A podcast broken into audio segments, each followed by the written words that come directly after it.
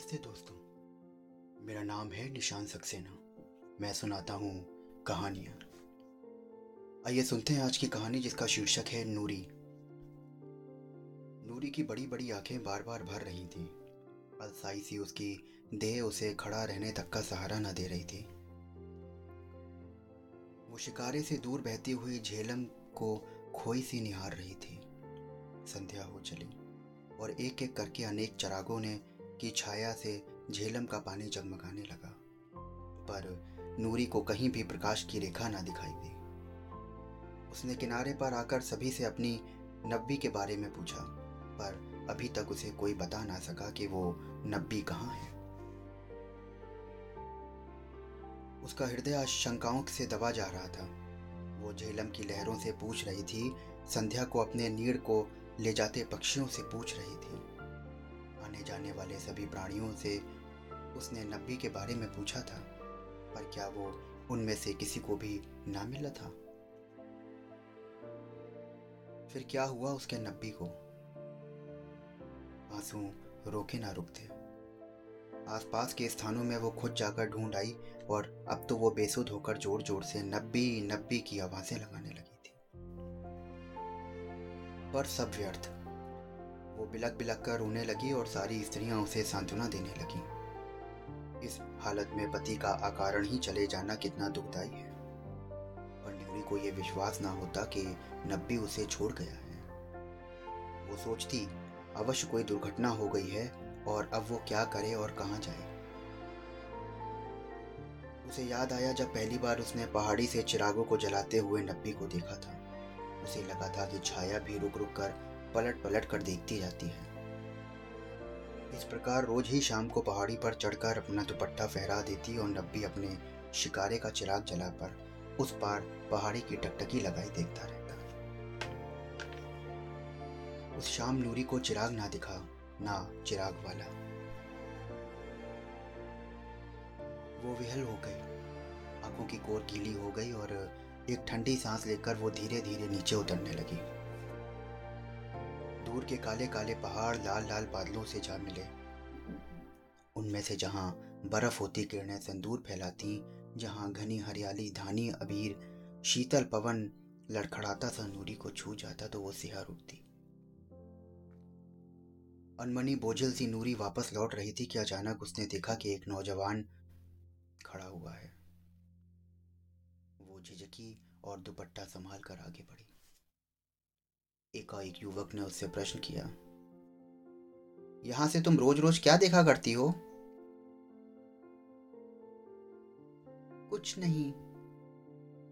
ये सूक्ष्म सा उत्तर था नूरी का रोज ही तो आती हो यहाँ? मैं सिर्फ़ यही पूछने उस पार से आया हूँ। नूरी अवाक होकर कुछ ना बोली, वो यही चिराग वाला है। कितना हसीन कितना दिलकश वो आगे ही बढ़ती गई। पीछे पीछे चलते हुए युवक ने उससे पूछा कि, तुम्हारा नाम क्या है? नूरी चुप रही। उसने फिर पूछा, तुम कहाँ रहती हो? इसी घाटी में या कहीं और? नूरी सहसा रुकी और एक और को मुड़ते हुए बोली, मेरा घर आ गया है। मैं नूरी हूँ और उसके बाद मैं आज तुमको कुछ नहीं बताने वाली हूँ। वो दोनों साथ साथ मछली पकड़ते ऊँची ऊँची पहाड़ियों पर चढ़ते और हरे हरे मैदानों में भागते। गाते, नाचते, पायल के घुंघरू छनकते और नब्बी के होठों से कश्मीरी गीत फूटते। दोनों हँसते, गाते, खेलते। नदी में नहाना, तैरना सभी उसे नब्बी ने सिखा दिया। वो बहुत खुश रहती। कई वर्ष तक उसे पता ना चला। एक दिन नब्बी ने कहा सुन नूरी अब्बा ने मेरे लिए नया शिकारा बनवाया है बड़ा सुंदर। उसकी लाल फूलदार गद्दी है और दोनों ओर, ओर चिराग और नीले पर्दे हैं। तुझे पता है मैंने उसका नाम क्या रखा है? ब्लू बर्ड यानी कि नीली चिड़िया। बता मैंने ये नाम क्यों रखा है? नूरी ने भोलेपन से पूछा क्यों? क्योंकि तेरी ये नीली नीली आँखें ना मुझे बहुत भाती हैं और साथ ही ये नीला दुपट्टा सेब जैसे मुखड़े पर कितना सुहाता है। हाँ तो तू सैर करेगी उस पर? बोल बोल ना। नूरी ने शरारत भरी नज़रों से देखा और मुँह फेर लिया। नबी ने व्याग्रता से फिर पूछा बोल बोलती क्यों नहीं है?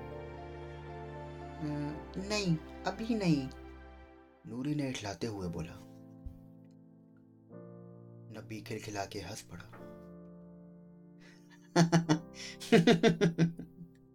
अच्छा अब तू बहुत चतुर हो गई है।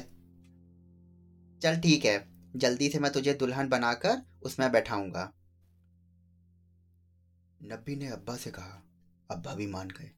नूरी दुल्हन बन गई। अब वे दोनों रात रात ब्लू बर्ड पर घूमते, नाचते, गाते, मौज मनाते। धीरे धीरे नूरी ने अपने में परिवर्तन महसूस किया। साथ वाली पड़ोसिनों ने बताया कि उसका पाँव भारी है तो उसने घर में अधिक रहना शुरू कर दिया। नब्बी आने जाने वालों को पार उतारता और ज़्यादा से ज़्यादा पैसे कमाता। दिन भर के बाद जब नब्बी घर आता तो नूरी की गोद चमचमाते सिक्कों से भर देता। गर्मियों का सुहावना मौसम इस ऋतु में बहुत से यात्री सैर सपाटे को आते थे जिससे मजदूरी दूनी होती। नब्बी की खुशी का ठिकाना ना था कि घर में नया मेहमान जो आया था। वो नूरी से बोला नन्ना है या नन्नी? नूरी ने तपाक से जवाब दिया नन्नी क्यों? नन्ना बिल्कुल तुम्हारी तरह हम्म, नन्नी तुम्हारी तरह है भाई। दोनों में शर्त लगी कि देखें कौन जीतता है। पर फैसले में अभी समय बाकी था। एक दिन नब्बी शिकारा लेकर गया और उसने देखा कि किनारे पर बड़ी भीड़ है। वो उतर कर भीड़ में शामिल हो गया। उसे पता लगा कि शहर में नृत्य मंडली आई है। पहाड़ पर नाचने गाने वाले हैं। एक परी सी नारी सामने दिखी जिसके पतले पतले लाल लाल होठ बड़ी बड़ी काली आँखें घुंघराले बाल और पतली ऊँची देह। नज़रें झुक गईं। ना जाने क्यों नब्बी खो बैठा। चुप, बिल्कुल चुप। युवती आगे बढ़ी और उसके साथी भी। सभी ने शिकारे लिए और युवती स्वयं लाल फूलदार गद्दी वाले शिकारे पर बैठ गई। शिकारे वाला कहाँ है? इसकी तलाश शुरू हुई तो नब्बी शर्माते हुए सामने आया। कहाँ चलेंगी आप, मेम साहब? बस। मुझे झेलम की सैर करा दो। अच्छा साहब। नब्बी ने अपने चप्पू पकड़े और चलाने लगा। तुम्हारा शिकारा बहुत अच्छा है और नाम भी बहुत अच्छा है, ब्लू बर्ड। ये कैसे सोचा तुमने? नब्बी ने नूरी के बारे में कहना चाहा पर कह ना सका। केवल हंस कर रह गया। तुम्हारा नाम क्या है? नब्बी। अच्छा नब्बी शिकारे में सैर करते हुए गाने में कितना मज़ा आता है? तुम्हें तो गाना आता होगा ना? आ, नहीं मेम साहब मुझे गाना नहीं आता। देखो झूठ ना बोलो। बोलो गाते हो ना तुम? हाँ गाता तो हूँ मेम साहब, लेकिन आपको पसंद नहीं आएगा। नहीं नहीं, हमें पसंद आएगा। तुम शुरू करो। अरे नहीं मेम साहब, रहने दीजिए। नहीं नब्बी, हम तुम्हारा गाना सीखेंगे। हमें सीखना है। हमें सिखाओगे? क्यों नहीं सिखाएँगे मेम साहब? और नब्बी ने अटपटाते हुए अपना स्वर छोड़ दिया। गाना खत्म हुआ और शिकारे किनारे लौटने लगे। बहुत अच्छा नब्बी। तुम तो बहुत अच्छा गाते हो। तुम्हें हमारी मंडली के साथ गाना होगा, समझे? और एक माह तक हमारे साथ ही रहोगे। तीन सौ रुपये मजदूरी मिलेगी, बताओ मंजूर है? और हिंद थिएटर्स में कल से शो शुरू होगा। आने जाने की भी सहूलियत रहेगी। इसका पैसा तुम्हें अलग से मिलेगा।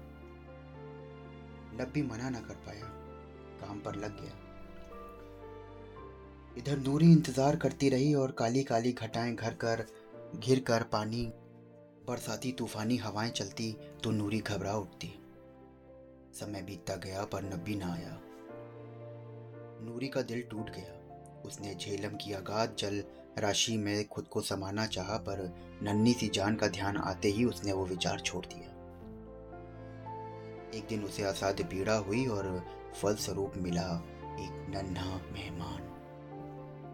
फूल सा सुकुमार, नीली नीली आँखें, भूरे भूरे बाल और चाँद सा मुखड़ा, बिल्कुल नब्बी की तरह। एक दिन किसी ने नूरी को बताया कि गायिका मालिनी के गीतों ने उसे रिझा लिया है। निषाद बाग में वो उसके साथ साथ सैर जाता है, शिकारे में उसे घूम, घुमाता है। तीन सौ रुपए की उसे नौकरी भी मिल गई है। अब वो नूरी और अपने बच्चों को बिल्कुल भुला बैठा है। मालिनी का सौंदर्य और आकर्षण उसे नूरी की छाया तक नहीं देखने देता। नूरी जैसे टूट गई। सची दजी मालिनी देवी सी लगती थी और मुस्कुराती गुनगुनाती वो परी हाथों में कमल के गुच्छे लेके घूमती थी।